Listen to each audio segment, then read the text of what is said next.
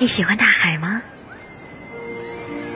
今天呢，我来朗读亚历山大·基兰的这篇《大海》，朗读陈文涛老师。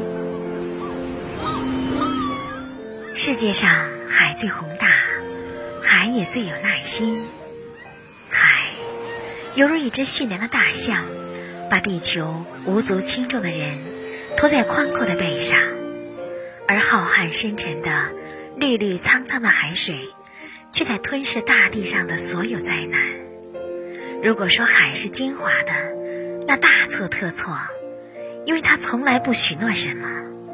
他那颗巨大的心，在苦难深重的世界上，这是唯一健康的心，既没有什么奢望，也没有什么留恋，总在平静而自由的跳动。人们航行在海浪上的时候。大海唱着他那古老的歌谣，很多人压根儿不懂得这些歌儿。然而，对于听到这种歌声的人来说，感觉是各不相同的。因为大海对每一个迎面相逢的人，用的都是不同的语言。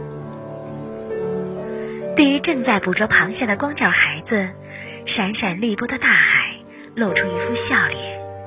在轮船前面。大海涌起蓝色的惊涛骇浪，把清凉的、充满咸味的飞沫抛上甲板。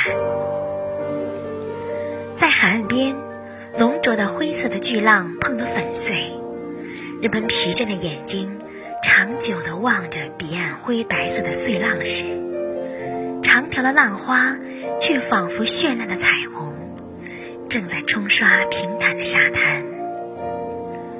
在惊涛拍岸的隆隆声中，有一种神秘的味道。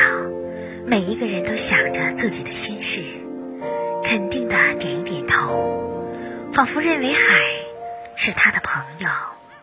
这位朋友什么都知道，什么都记得。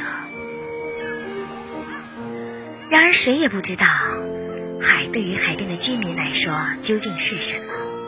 他们从来没有讨论过这一点。尽管在海边过了一生，海既是他们的人类社会，也是他们的顾问；海既是他们的朋友，也是他们的敌人；海既是他们的劳动场所，也是他们的墓地。所以，他们都是默默不语的。海的态度起了变化，他们的神色也随之变化。时而平静，时而仓皇，时而执拗。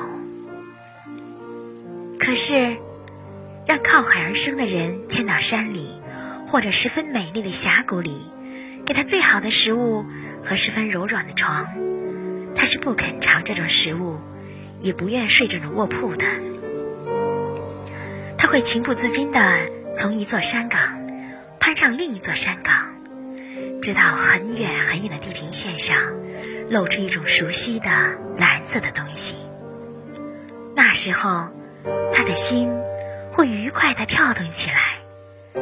他会盯住远处一条亮闪闪的蓝色带子，直到这条带子扩大成为碧蓝的海面。但是，他一句话也不说。我们的微信公众号是“樱桃乐活英语”，等你来挑战哟。